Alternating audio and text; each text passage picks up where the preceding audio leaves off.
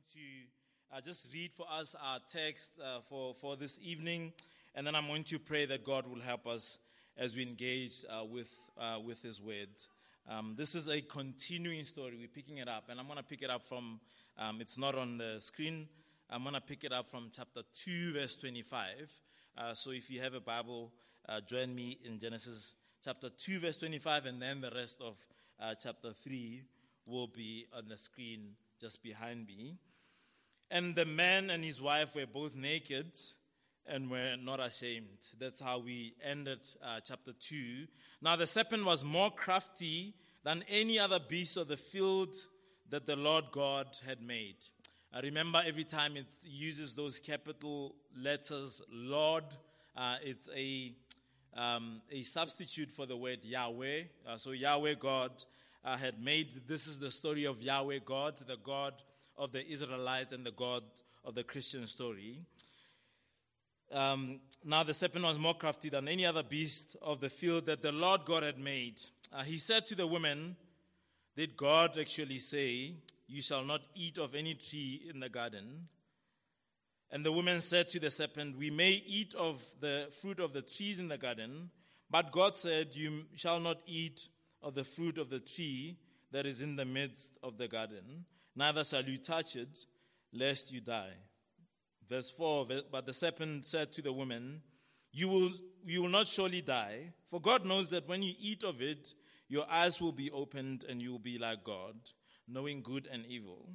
Verse 6 So when the woman saw that the tree was good for food, and it was a delight to the eyes, and that the tree was to be desired to make one wise, she took of its fruit and ate, and she also gave some to her husband who was with her, and he ate.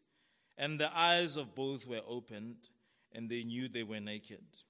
And they sewed, uh, sewed fig trees, fig leaves together, and made themselves loincloths.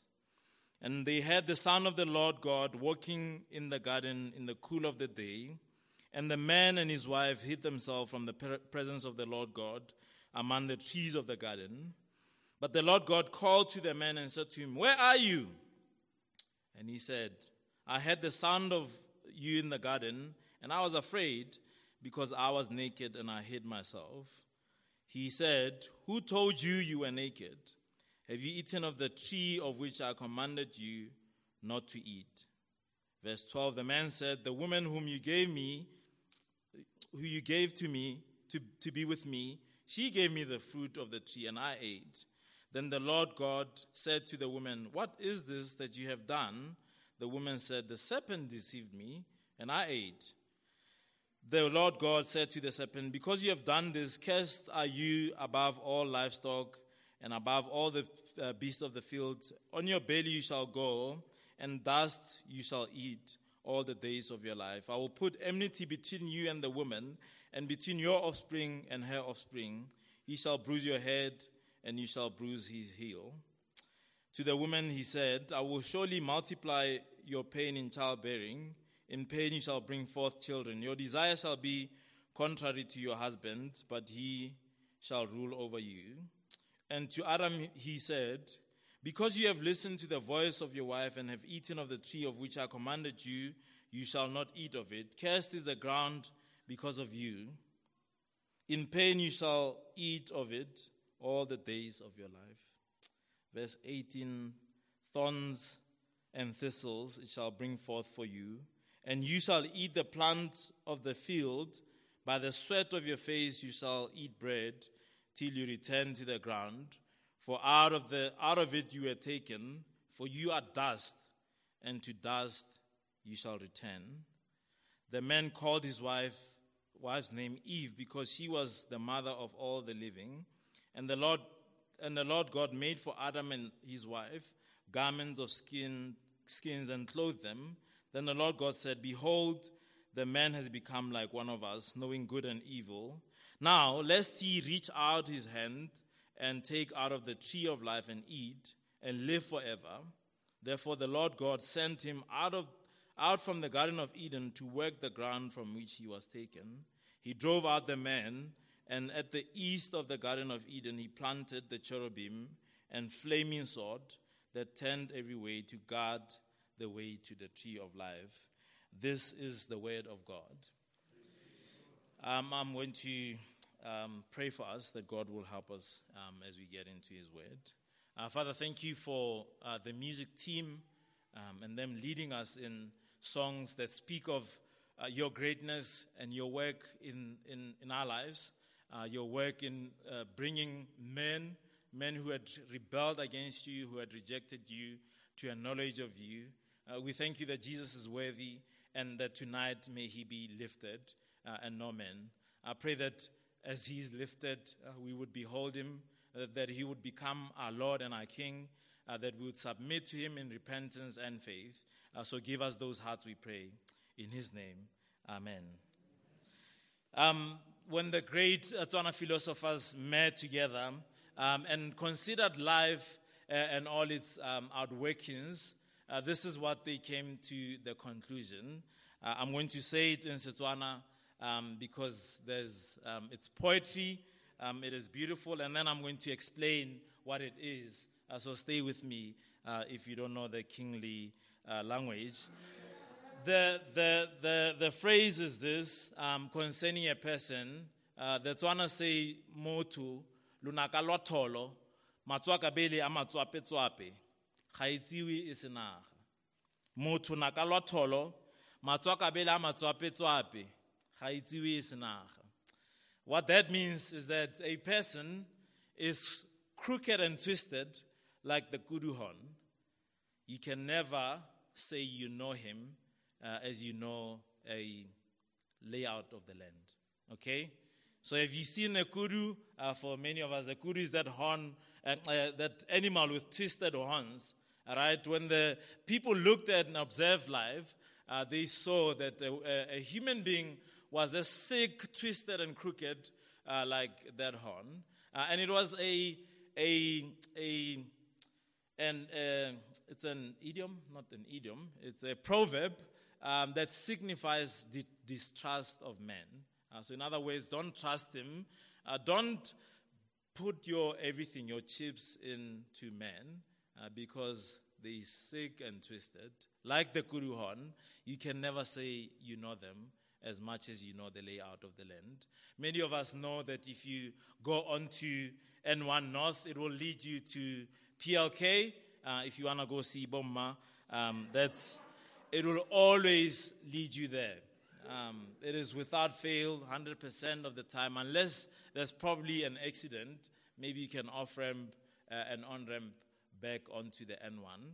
But just like the N1, the layout of the land, if you get onto it, you will reach your destination.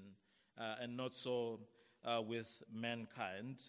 Um, mankind is not trustworthy, they are crooked uh, and twisted. And that's why sometimes we draw up contracts, isn't it?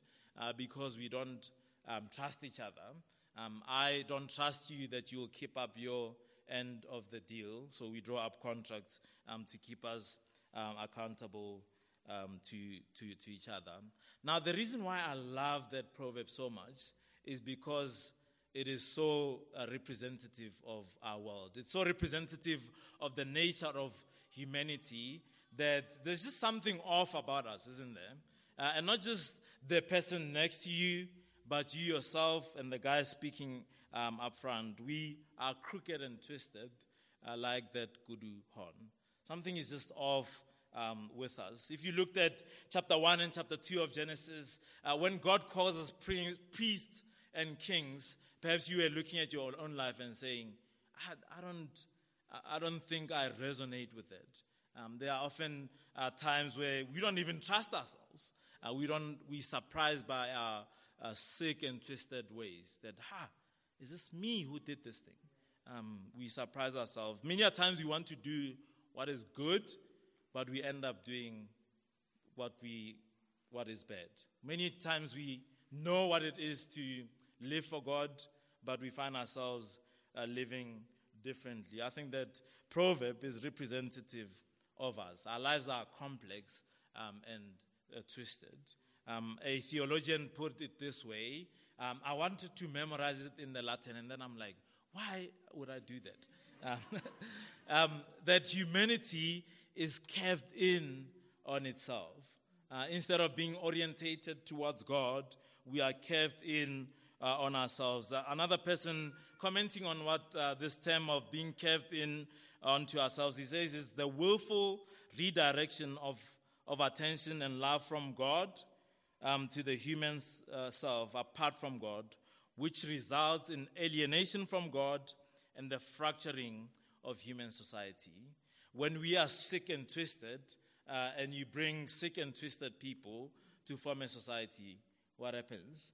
You get a sick and twisted um, society. We curved in on ourselves, and as a result, instead of building the life of Eden as we saw in the last uh, two chapters, uh, we cause more chaos and we bring uh, more uh, crookedness um, and twistedness into God's world. Left to our own devices, we choose ourselves, we choose our own will over and above what God has made us to, um, to live for and to be uh, His representatives here on earth. Um, and I think this story in Genesis chapter 3, the saddest story in human history, explains uh, to us uh, what led us um, to that place. If God wants us to live this way in chapter 1 and to, to live in His home, uh, to live as children of the home under His authority and rule, uh, what happens here in Genesis 3 uh, uh, turns that um, upside down. So we're going to look at this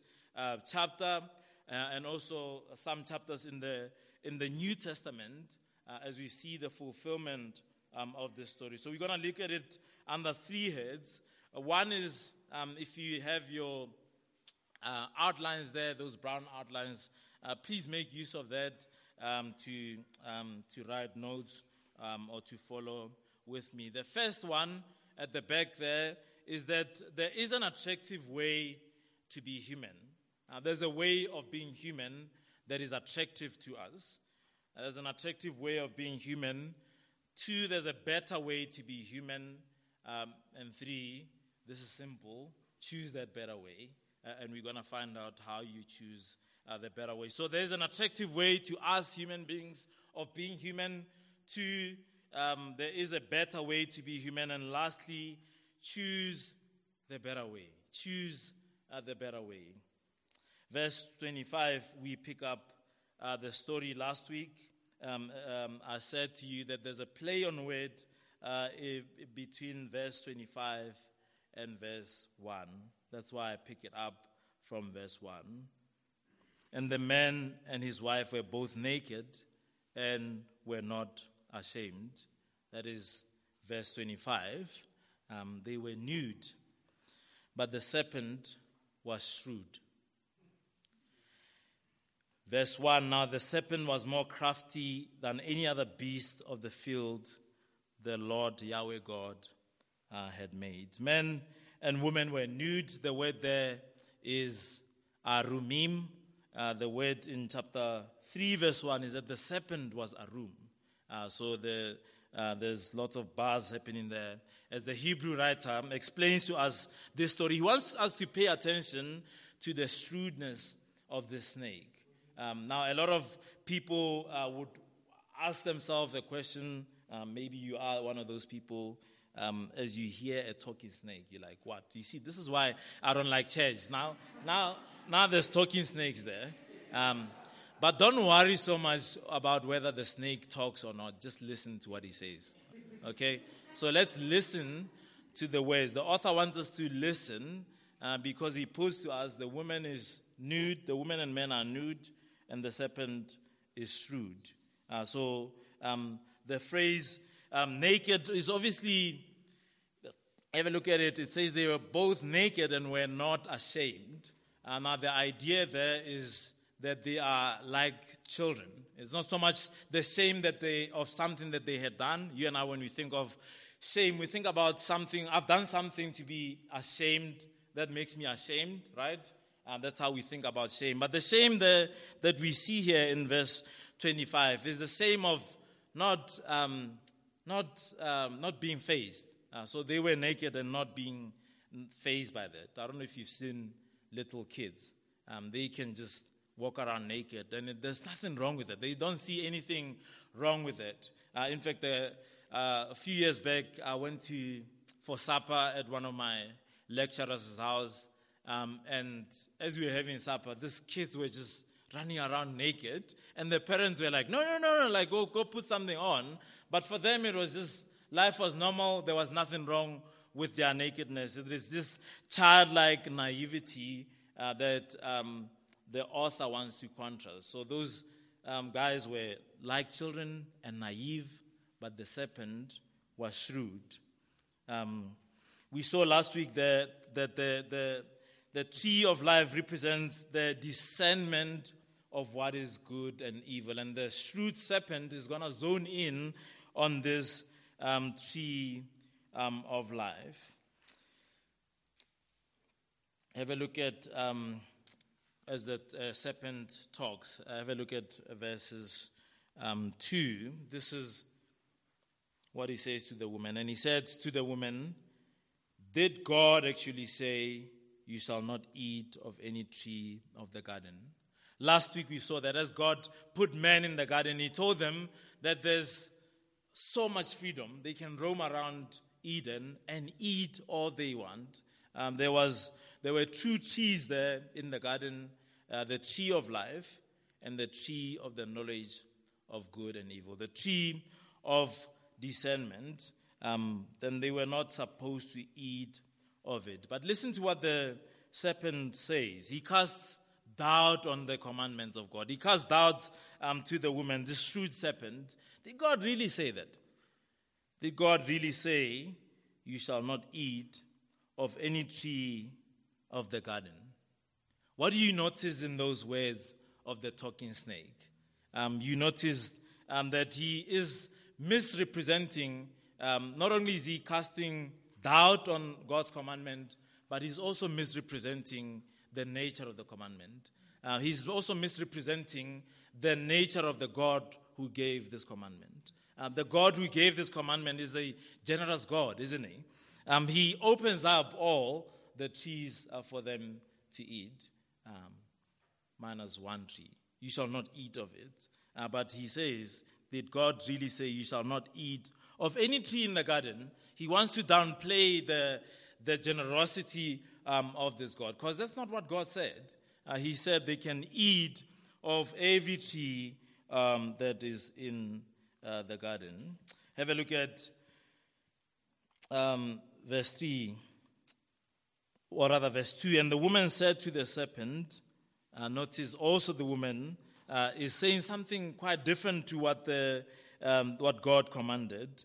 The woman said to the serpent, this is the first scene, by the way, this conversation between the serpent uh, and, and the woman. We may eat of the fruit of, we may eat of the, the fruit of the trees in the garden, but God said, You shall not eat of the fruit of the tree that is in the midst of the garden, neither shall you touch it, lest you die.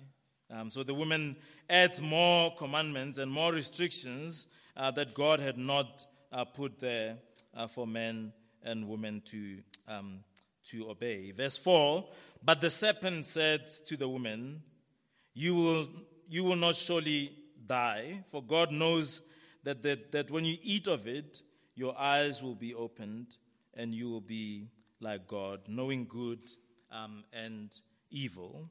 Now, a lot of um, commentators say that this is uh, nuanced because we don't even know how the serpent got to know the commandments that were given to men.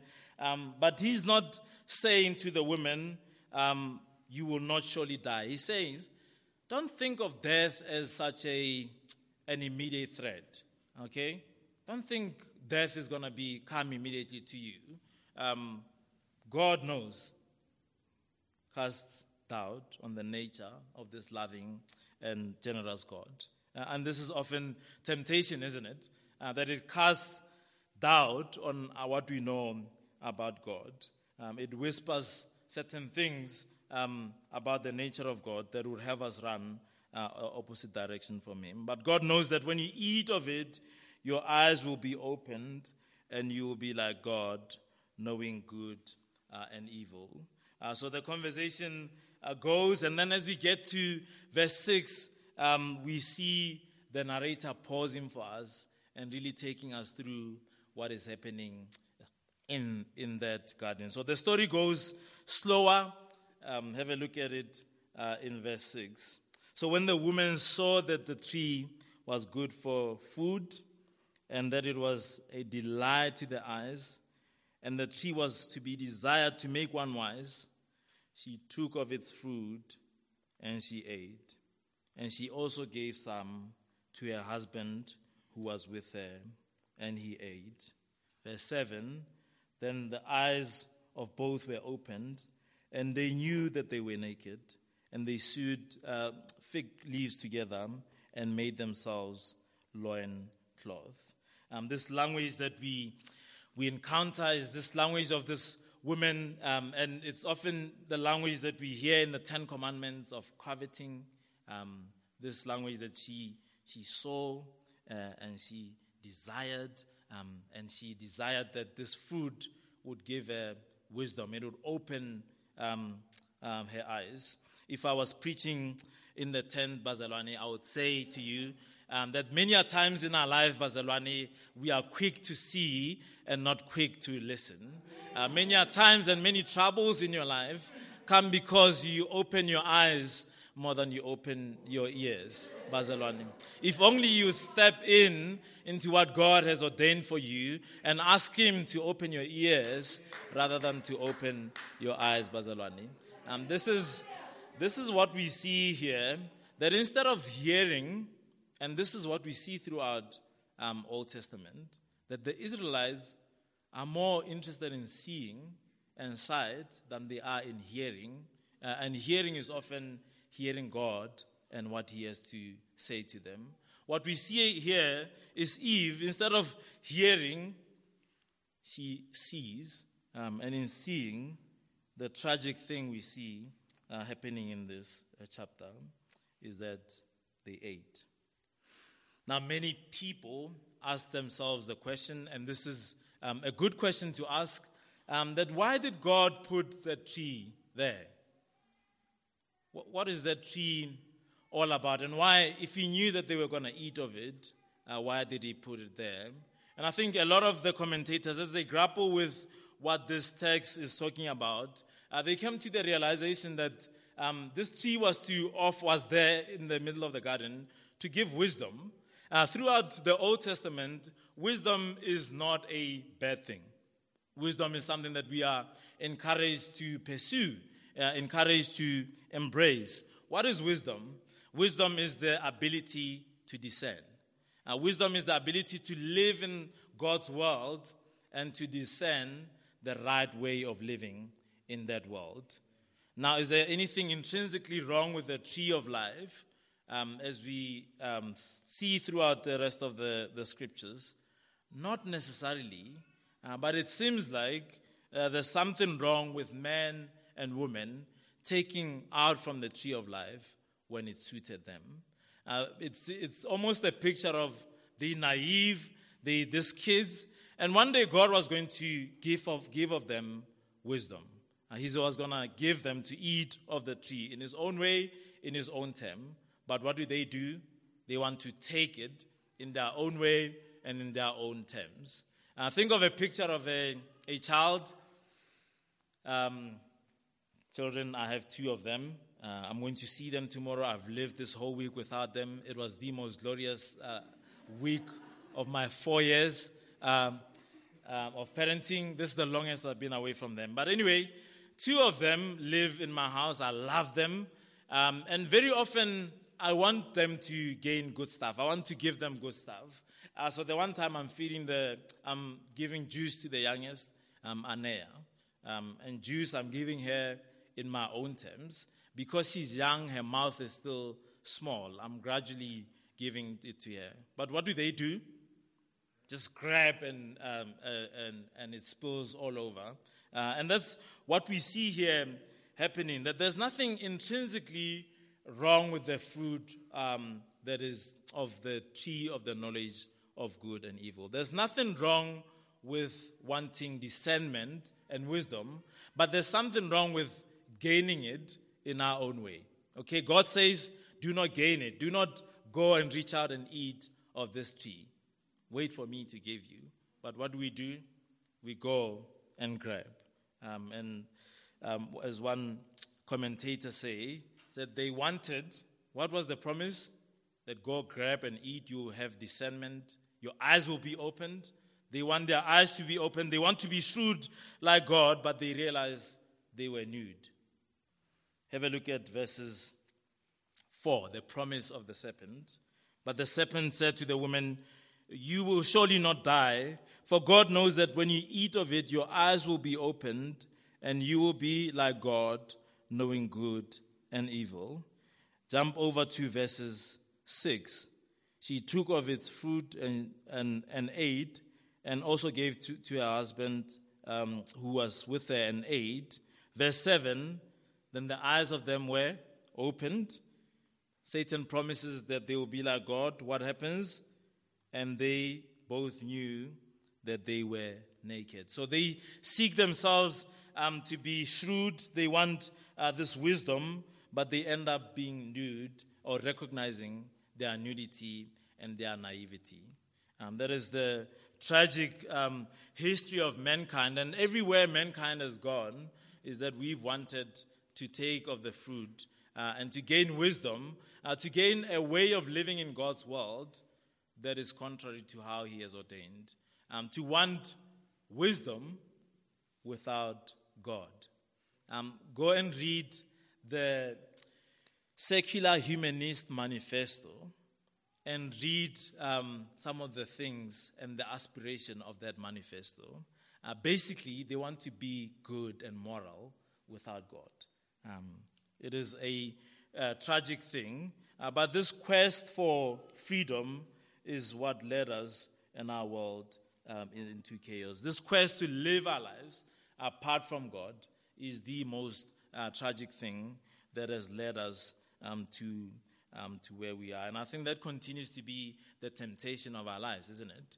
uh, when we know what God has said, when we know His desires for our lives, but we want to live in His world uh, the way we want. We want to live according to our own wisdom, uh, and nothing this, um, displays it like this. Um, this movie called uh, The Truman Show. How many of us have seen that movie, The Truman Show? It's by uh, Jim Carrey, and in that movie, uh, that this guy um, he grows up um, but he doesn't know that his life is a TV show. Uh, so from the time he grows up, everything around him is controlled. Um, there's this script writer um, who is almost like a god uh, who controls his life. Uh, this guy can see everything in his life because there's cameras everywhere. Um, and one day, he comes to realize that he's been living a fake life. Uh, he comes to realize that, in fact, he's his life is scripted and controlled uh, by somebody. And what does he do? Well, he seeks his freedom. He wants to escape. It was this dome uh, that he escapes. And that's the height of the movie when everyone rejoices that this guy has gained his freedom. Um, in fact, um, it's a commentary on our lives, isn't it? That why would you want somebody to control your life? Why would you want to be living uh, with somebody who controls your life. And they hail him as hero because he escaped that dome. He escaped the control of that uh, script writer. And I think it's a picture of our society's desire to free ourselves uh, from that all knowing God uh, who is in control of our lives. Because after all, who would want their lives um, to be controlled? Um, earlier on, we spoke about freedom. What is the one word that pops into your mind when you think about freedom? What um, this woman and this man were seeking uh, was freedom freedom from God, freedom to live our lives as we would please in God's world, uh, freedom to escape the control of this God. And that is the nature of our world, uh, isn't it? Um, a writer, what's his name, uh, Don Carson, uh, reflects on our society, especially Western society, which we are all influenced by, uh, and some of its ways of doing life. And this is what he has to say. He says, in the moral realm, there's very little consensus, left in West, Western countries over the proper basis of moral behavior. When you look at our culture, nobody agrees on what is right and what is wrong. Uh, when we are, are, wise in our own ways, when we determine wisdom in our own way, um, there is that clash of not agreeing on what is right and what is wrong. And because of the power of the media, for many, for millions of men and women, the only venue where moral questions are discussed and weighed is the talk show, where more often than not, the primary aim is to entertain, even shock, not to think. When Geraldo, that's a talk show host, and Oprah become the arbiters of public morality, when the opinion of the latest media personality is sought to seek to, is sought on everything from abortion to transverse, um, yes, that word, when the penalty is mistaken for profundity because it's uttered by a movie star or basketball player, it is not surprising uh, that there is less thought than hype. Um, so we determine what society should look like. Uh, we seek our freedom from God and His way, His ordained way um, of, of life, um, that He would give us from the tree when He wants. We're just not ready for that. Uh, you're not, you can't give your brand new. Imagine buying a brand new Mac, um, or think of your favorite car. I don't know cars, so Mac is the thing that comes to mind. It's beautiful, and you just hand over the keys to a young boy to drive. It's the same thing here. That as they seek freedom, um, they recognize, they don't recognize that they still infect, infants, and they ought to wait for God um, to show them uh, how to live. When you and I live that way in the society that we see around us, we see more and more society drifting. Um, so there's never agreement about what gender is.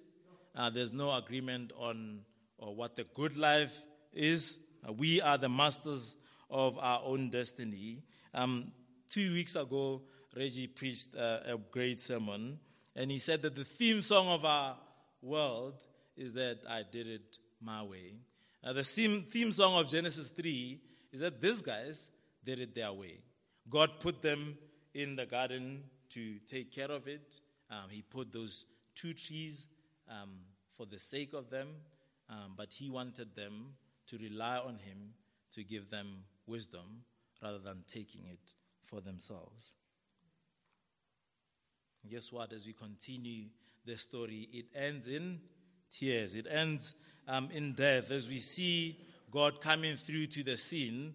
Have a look at verse 8. And they had the Son of the Lord God walking in the garden in the cool of the day, and man and his wife hid themselves from the presence of the, God, of the Lord God among the trees of the garden. What are they ordained to do? They ordained to live with God and dwell with Him for all of eternity, to draw from the tree of life and to continue uh, to live, to enjoy the presence of God in the garden, the life giving presence of God. But what did they do? They wanted uh, to take for themselves, and they realized that they knew. And verse 8, they hide from the presence of God.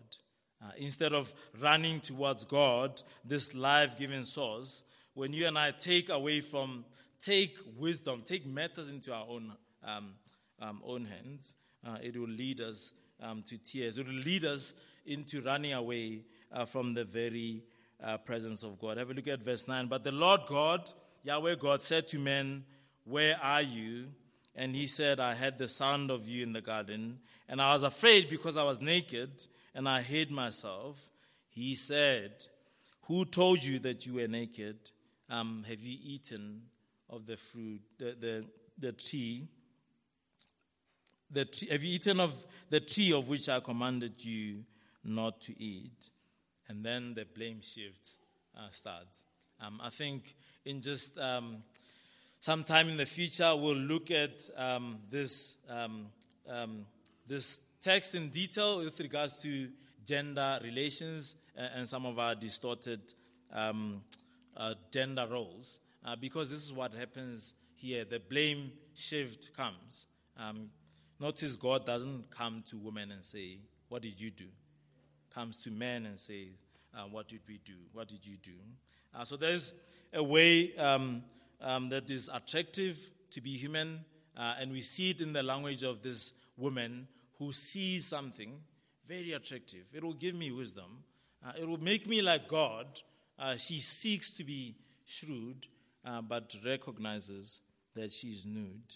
And not only that, um, these are the implications. If you read verses 14 onwards, uh, these are the implications of life when we do it our own way.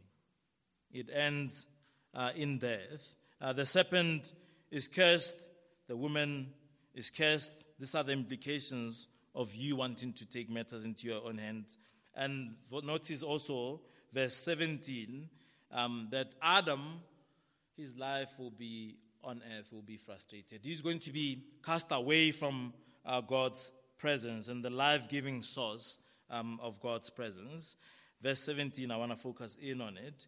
Because you've listened to the voice of your wife and have eaten of the tree of which I commanded you, you shall not eat. Cursed is the ground because of you. In pain you shall eat of it all the days of your life. Thorns and thistles it shall bring forth for you, and you shall eat the plants of the field. Verse 19, this is the reality of the broken world that we live in. Instead of living in Eden, in the presence of God, where everything is provided for, by the sweat of your face, you shall eat bread till you return to the ground. To the ground. For out of it you were taken, for you are dust, and to dust you shall return. Uh, what we see here in Genesis uh, chapter 3 is the implication of seeking freedom uh, from God uh, God granted to them, and He chucks them out into um, outside um, the garden. And life outside of the garden, life outside the dwelling place of God, life outside of His temple is not good. Um, it is endless toil, it is endless thorns and thistles. The land, instead of producing good, it produces bad. Man struggles for survival instead of receiving uh, from the life of God in the garden. And what does he say? That you will continue. Work will be a struggle for survival. You struggle for bread, and in the end, you don't win. You don't win that struggle, it ends in death. Verse 20 onwards the man called his wife Eve because she was the mother of all the living. And the Lord God made for Adam and for his wife garments of skins and clothed them. Notice when they see their nakedness, they use fig leaves. Um, and this is supposed to be like ridiculous because fig, fig trees are small. But we see the grace of God, inspired of rebellion, uh, providing for them clothing. Verse 22 And the Lord God said, Behold, the man has become like one of us, knowing good and evil. Now, lest he reach out his hand and take also of the tree of life and eat and live forever. Verse 23 And therefore the Lord God sent him out of the Garden of Eden to work the ground from where he was taken. He drove out the men, and, um, and at the east of, the, of Eden, he placed the cherubim and flaming sword uh, that turned every way to guard the way um, to the tree of life. Um, we see that the story begins with this people in chapter 2 in the presence of God. Um, Adam is the guardian of the presence, presence of God, as we saw in the priestly language of chapter 2. But at the end, he's chucked out, and something else is put to guard the way into um, the tree of life. Uh, that he is, as one commentator says, doomed to die. Um, the day he ate of the tree, he was doomed to die because he was chucked out of Eden. The same language we see in the, in the Old Testament as you are, if you are a lep- leper, they would chuck you outside of the Israelite camp and you were doomed to die outside. You were not immediately dead, but you were going to die because you were cut out from the life uh, of, of Israel. And that's the picture that we see here um, that human beings who were meant to eat of the um, this um, tree of life are now chucked out lest they continue and live long in their rebellion. Um, but God guards that um, place um, that they cannot come back in. And on and on as we see the, the story of Genesis, you'll see that such, such and such came into the scene um, this is their story, and then they died, and then they died, and then they died. That is the reality of living with ourselves as king. Uh, we will be cast away from the presence of God, and it ends in death. That is the way that is attractive um, to our eyes. Um, Proverbs says that there's a way that is um, seems wise in the eyes of men. There's a way that looks attractive in the eyes of men, but it ends in destruction. Christian, there is a way uh, that looks nice um, in your eyes. There's a way of living that looks attractive, uh, but in the end, it ends uh, in destruction. It ends uh, in death, a continual death. And then they died, and then they died. But there is, according to the rest of the Christian story, a better way to be human. There's a better way to be human. There, our way that is attractive of being uh, human ends in death, but there is a better way to be human. In fact, as you read along um, the text of Scripture, you realize that God doesn't end this mission of people living in His dwelling. The story continues. God still wants us to be uh, in His dwelling place. God still wants people to be in His presence and to enjoy Him. God still wants a people who are going to dwell with Him and to redefine life for them. Uh, so we read on and on uh, in the story. And then in Exodus 19, in fact, we hear this word um, as God brings the nation of Israel uh, to himself. Um, this is the words that Peter echoed last week for us. He says he chose them and he rescued them out of Egypt. And he says, You yourselves have seen what I did to the Egyptians and how I bore them on eagle wings and brought you to myself. So he brings them to himself uh, in his presence. Now, therefore, if you indeed obey my voice and keep my covenant, you shall be my treasured possession among all people, for all the earth is mine. Verse 6 And you shall be to me a kingdom of priests and a holy nation. Okay, so we see this language of Genesis chapter 2, Adam and Eve there to be, Genesis chapter 1 and 2 there to be kings and priests, the royal priesthood. Um, God makes Israel his royal priesthood. They are to live in his presence. They are to follow his voice and not to do things um, as they please. But what we see throughout the history of Israel, that like us, like men, like the first men, we continually want to take of the fruit um, of the tree um, of the knowledge of good and evil. We want to continually live according to our wisdom and not follow the wisdom of God. Um, and God chucks them out of the land. He chucks them out of his presence. Um, that's how the story ends. And then in the New Testament, we meet a guy called Jesus. Now, I'm going to refer to Luke because we dealt with Luke um, a couple of uh, months back. Uh, but in Luke's gospel, we get this echo of Jesus um, as the Son of God, um, the, the one who, who has come. Uh, have a look at um, Luke, if you can turn there with me. I'm just going to browse through um, verse chapter 3, verses 23 up until the end. This is, um, we see the genealogy of Jesus. But have a look at verse 38. It says that Jesus is the son of Enos, the son of Seth, the son of Adam, the son of God. After Luke says this in chapter 4, we see that Jesus, like Israel, in the desert, he's tempted. And what does the devil tempt him of?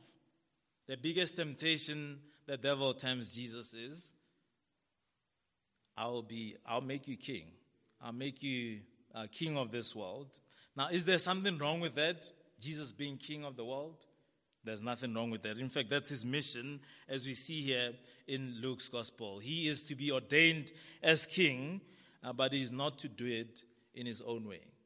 So the Satan, Satan wants to tempt Jesus to gain kingship in his own way, not in the way of the cross, and the way that is ordained um, by God. Uh, but Jesus, um, Jesus, obviously, uh, if you remember the story, conquers that temptation where Adam failed, where humanity failed, um, Jesus conquers. Um, and as we read throughout the New Testament, uh, we see Jesus presenting to us a better way of being human, a better way to live in the world that God has placed us in. Uh, we see Jesus going to the cross to die for the rebellion of mankind, uh, to bring them back into the presence of God. We see him conquering the very thing that conquers us death as he rises from the dead and he becomes king of the world. Jesus is king of the world and is hailed across um, the known world at that time that Jesus is king of the world. Turn to him. Um, and as we get to Corinthians, this is the beauty. I love Corinthians because um, Paul presents to the Corinthians the way of the cross as the better way to be human. Now, let me explain what I mean by that. Turn quickly to 1 Corinthians. 1 Corinthians, um, Paul starts off by talking about the wisdom of the world, um, the way you and I think, uh, the wisdom of uh, the world. And he says the wisdom of the world is different to the wisdom of the cross. Um, in the eyes of the world, the cross looks like foolishness, um, it is weakness. Um, the cross being Jesus sacrificing himself uh, for people instead of, um, instead of seeking his own uh, good, he sacrifices himself for others. Uh, Paul, in the earlier chapters, describes and defines for these Christians what the wisdom of the cross is. And then he goes on to apply it to their lives. And he says, This is the better way um, to be human. He applies it to the area of sexuality. That instead of living your life in God's world, um, with sex as being something that you gratify yourself with, instead of thinking of sex as self gratification, um, consider the cross of Jesus. Jesus um, offered himself for others. If you married, you are not married for the sake of you, you are married for the sake of sacrificing yourself to the other person. So he revolutionizes the way culture thinks and the wisdom of culture, that it's all about you. But Paul says to them, there's a better way to be human, uh, the way of the cross. Jesus on the cross was not about himself. So, in this area of sexuality, in this area of marriage, it is not about you. It is about service to one another. That is the wisdom of the cross. And then he goes on and speaks to people who were disputing against each other, Christians who were, um, lack of a better word, screwing each other over, because that's what they were doing. Christian brother, um, they just basically mistreating each other. Um, one perhaps would have been doing business with the other, and then they just do shady things. Uh, and there's disputes in the church. Um, and Paul says to these Christians, and this is counter cultural, this is revolutionary. He says to them, instead of seeking your way, instead of seeking vengeance, choose the way of the cross. That is the better way to live in God's world. Um, choose to be like Jesus, screwed over. Now that's countercultural, isn't it? Paul talks to them about the giftings uh, within the church. Instead of showing your gifts to the world and say, Look at how amazing I am, there's a better way to be human, uh, the way of the cross. Use spiritual gifts for the service of others. And throughout Corinthians, we see that there's a better way to be human. And in fact, Paul reminds them that the gospel makes them better humans. Uh, Jesus not only provides them a way into the kingdom, but he provides to them a model of what it means to live in God's world. Not centered on ourselves, but for the sake of others. In Philippians, as these women are fighting, Paul says, Look at Jesus. Look at this wisdom. Look at this beautiful thing. Jesus had all authority, all the power. He was king and he was on the throne. Yet he chose to disregard his kingdom. He chose to leave his throne for the sake of people, to bring them into a relationship with God, and God exalted him um, to the right hand um, of the Father. And he says to this women who are fighting, Let this same mind be in you that was in Jesus. Live out this template of the cross. Live out this template of not wanting to be the king of your life, not wanting stuff for your own self, because that's what sin does, isn't it? When we seek um, wisdom for ourselves, guess what? Guess who wins? Guess who takes the throne? We dethrone God and we become God. And when we are God, it's all about us. And when it's all about us, I mean, think about it. Put a group of people who think that life is about themselves, put them in a place called Midrand. What's that going to look like? It is chaos. But there is a better way um, to be human, and that is the way uh, of the cross. The cross changes um, our way of living uh, in this world. And God calls us this evening, uh, as we think about our own lives and as we think about being priests in the world that is created, um, to think and choose the better way. Not to want to live for ourselves, not to want to gain wisdom for ourselves, not to follow our culture and what it tells us, what it means to be wise. Uh, we consume that in our media, we consume that in our TVs, don't we? Um, think of this phrase this is the wisdom of the world. Why would you control two people who love each other and tell them not to be married? Those people who are of the same gender, but they love each other. That's the wisdom of the world. They love each other. That's the wisdom of the world. Why would you let anybody? This is uh, despise for authority. Why would you let anybody tell you how to live your life? If there was ever a theme song for our culture, it is that. Don't let anybody tell you how to live. Seek wisdom in your own way. Determine your own way of living. One author says that this is this kind of wisdom, this kind of way of living, it sounds smart, it sounds like it frees you, but it's actually more enslaving than it presents itself. Uh, you see, Satan tempts the woman, presents, it's going to be beautiful if you follow me. It's going to be beautiful if you follow your own desires. But in the end, uh, we are seduced. Uh, and this is what he says. He says, with exquisite, so he makes um, a metaphor of the wisdom of the world, a woman. And he says, with exquisite subtlety, she, she, she seduces the modern mind by claiming to be tolerant and non dogmatic. Uh, so the way of our world is that just be tolerant, just accept people the way they want to be, right? Uh, whether it's in relationships or the stupid choices that sometimes we make, just be tolerant. Um, so the wisdom of this world claims to be um, tolerant and non dogmatic. In fact, she is neither, for behind that velvet, beautiful glove is an iron fist. When you and I follow our culture's wisdom um, and its offer for freedom and the good life, it, it looks attractive. It looks like true freedom. It presents itself in a beautiful glove that seduces us, but at the end of it, um, um, behind that velvet love, there's an iron fist of oppression. Um, but Jesus um, helps us to choose the better life. Jesus comes in the scene in Luke chapter 4 and he says, I'm, I'm here to give you freedom. Uh, I'm here to give you freedom from your own inclination to sin, your own inclination to live life your own way, um, and to bring you to Himself. Um, so as I was thinking about it, I'm like, there's a way I can end this and say, yeah, look at our culture, it's so broken and whatever. Um, don't be like that culture, right? Don't be like the atheists who want to determine their own way. Um, those people out there. I don't want to do that. Um, as you read the story of Genesis chapter 3, I want you to see yourself in that. Um, your own desire for freedom, your own desire to live as king of your life.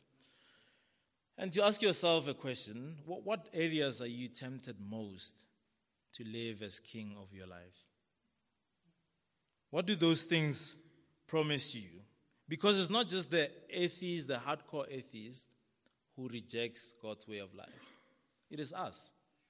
It is in those subtle moments where we choose our own way, um, what we see versus what we heard from God. May God help us to remember and to run to Jesus instead of running away from His presence, to run to Jesus who brings us back into His presence, who shows us a better way uh, to be human. Uh, may God help us as we go into this week, as we think about our lives and where He's placed us, uh, that His way of living is better than our way. His way of living in this world is better. May God help us to choose that better way and to embrace life that He has intended.